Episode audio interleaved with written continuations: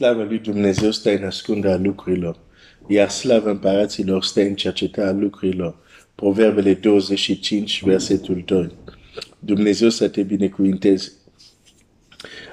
Dacă ieri am menționat faptul că vedem cât de deosebit este Samson ca persoană, se vede prin faptul că nașterea lui a fost anunțată de un înger.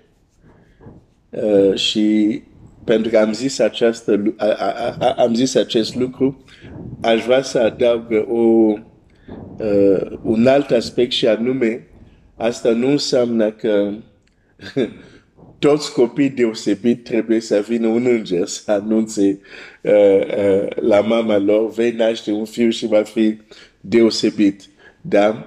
Pentru că, deja cum am zis, e foarte rar acest lucru se întâmplă, dar asta nu înseamnă că uh, dacă nu a vizitat un înger, uh, o, un tată sau o mamă înainte să se nască copilul, nu înseamnă că acel copil nu are un destin mareț. Și o să, pentru uh, această adăugare care cred este importantă, aș vrea să ne gândim la un om din Vechiul Testament uh, care uh, părinții lui nu au fost, să zic, o familie care nu aveau copii și a venit un înger să zică o să aveți copii.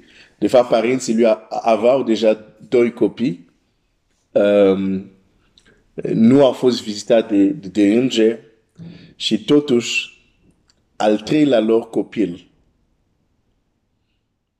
este omul cel mai de seamă, cel mai mareț în ceea ce privește statura spirituală din tot Vechiul Testament. Numele lui este Moise. Și acest lucru se vede în multe aspecte, dar pot, de exemplu, să menționez doar un lucru, uh, mă scuz pentru zgomot care este în jurul meu, Uh, uh, dar înregistrez unde pot înregistra. Deci, uh, Moise spune la un moment dat, la copiii lui Israel, uh, în vremurile din urmă, Dumnezeu vă va ridica un proroc ca mine.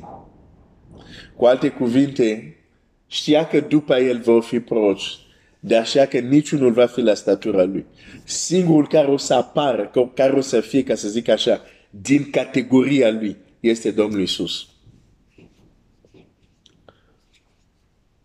Nu degeaba se zice Moise și proroci. Deși el era proroc, dar se zice Moise și proroc, pentru că e altă categorie. E un om extraordinar de deosebit. La Muntele Transfigurare el a apărut. Și totuși, cu Ilie, și totuși vedem că mama lui nu a fost vizitată de un înger. Deci, uh, aș vrea să adaug acest lucru, da?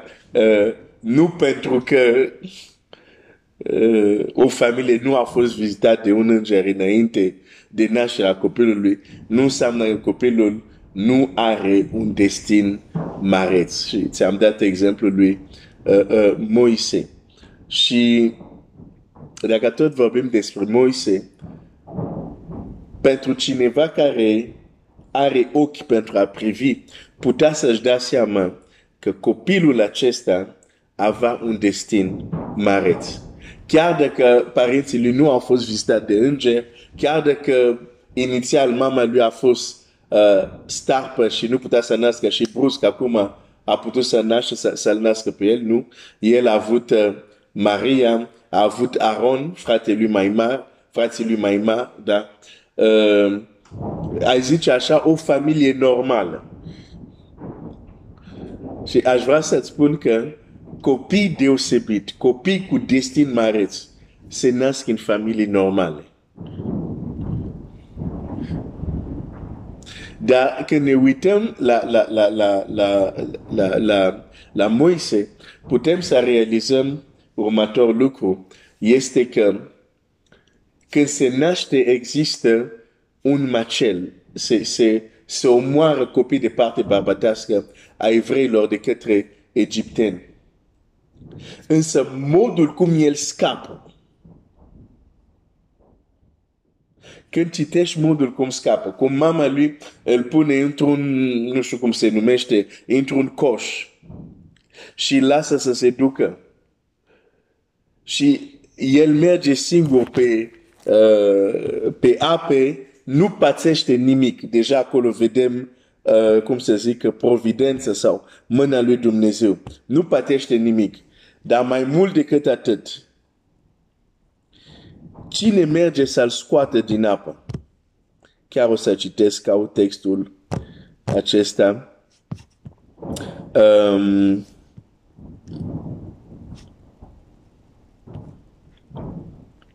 Exodul doi, um, versetul cinci.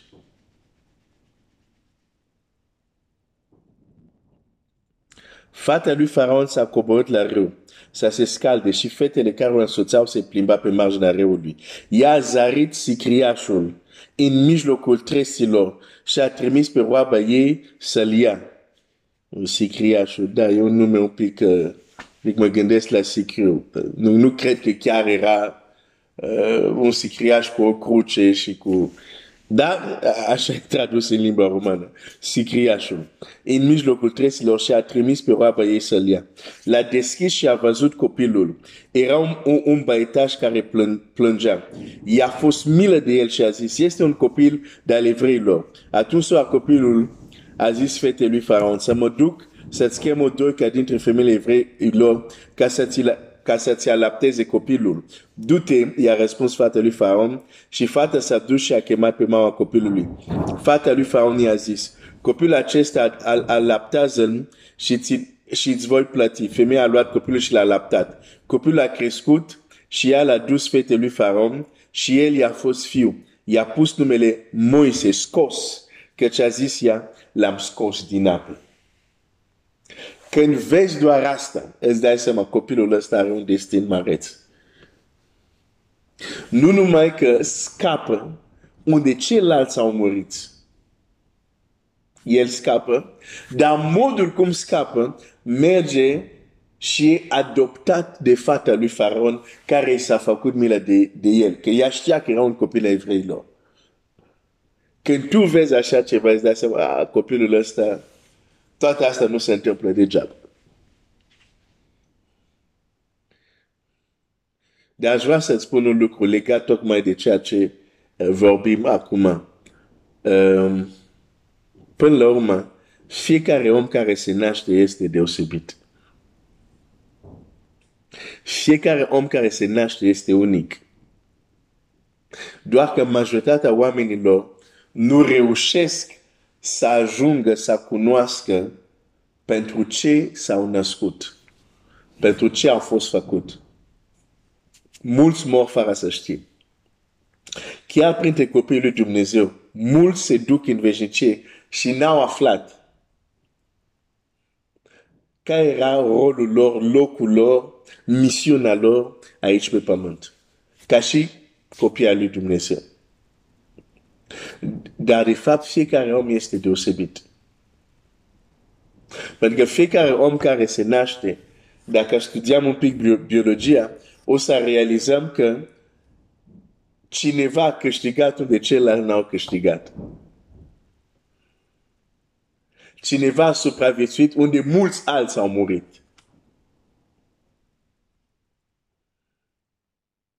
Și aia asta. Tu ca să te naști. Mulți alți au murit. Vorbesc de anumite celule. Te-ai născut că ai câștigat tu alergarea, dacă putem să o numim alergarea sau uh, maraton, cum vrei să o numești. Ca să te naști, ai învins. Ca să te naști, ai scapat unde alții n-au scapat. Deci deja când vezi un copil care se naște, s-a născut un învingător, s-a născut un campion. Oh, dacă învățam lucrurile astea la școală, Dacă aveam această mentalitate, te gândești un pic să treci într-o societate unde fiecare recunoaște că celălalt este un campion în domeniul pentru care s-a născut. Ar fi extraordinar, ar fi cer. Dar din păcate societatea ne, ne învață să ne, cum să zic asta, să ne mâncăm, să ne ciupim, să ne lovim, să ne... Nu cumva celălalt să, să reușească că care însemna eu amenințare pentru mine și nu înțelegem că de fapt fiecare e născut să fie campion în domeniul lui, în teritoriul lui, care este foarte specific.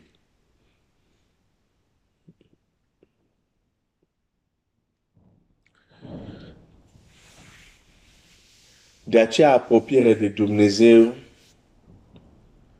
din acest punct de vedere e ceea ce ne ajută să descoperim de la Dumnezeu pentru ce ne-a chemat. Care este rolul și rostul nostru? Asta vreau să împărtășesc cu tine în această dimineață. Deci nu trebuie neapărat că un înger să viziteze o mamă sau un tată ca să se nască un copil deosebit. Toți copiii se nasc cu uh, o misiune, cred că toți sunt deosebit, doar că se întâmplă contextul, pământul care suntem, care este rău, care e plin de păcat, face că mulți nici nu-și descoperă care este, care, uh, este rolul. Mulți chiar nu ajung la maturitate, alții ajung la maturitate, dar nu descoperă niciodată care este sensul și rostul pentru care s-au născut și, și asta este, este o tragedie. Dar um, mulțumim lui Dumnezeu că atunci când venim la El, El ne spune despre noi și ne spune care este rolul, care este rostul nostru și ne călăuzește. Mă rog că Dumnezeu, dacă nu ai găsit încă care este scopul, care este rolul tău pe pământ, roagă-te lui Dumnezeu. Știi că există lucruri care Dumnezeu nu o să ți le spună până nu le întreb. Până nu le întreb, nu o să-ți spună. Și dacă prin împrejurări, prin diverse mijloace, Dumnezeu ți-a arătat deja care este misiunea ta, ce se așteaptă de la tine, slava lui Dumnezeu, roagă-te că El să-ți dea putere să împlinești asta. Dacă nu, întreabă-L, Doamne, știu că Tu nu faci nimic degeaba. Eu sunt, exist, sunt aici pe pământ. Unde vrei să îndrept atenția mea, energia mea, forța mea?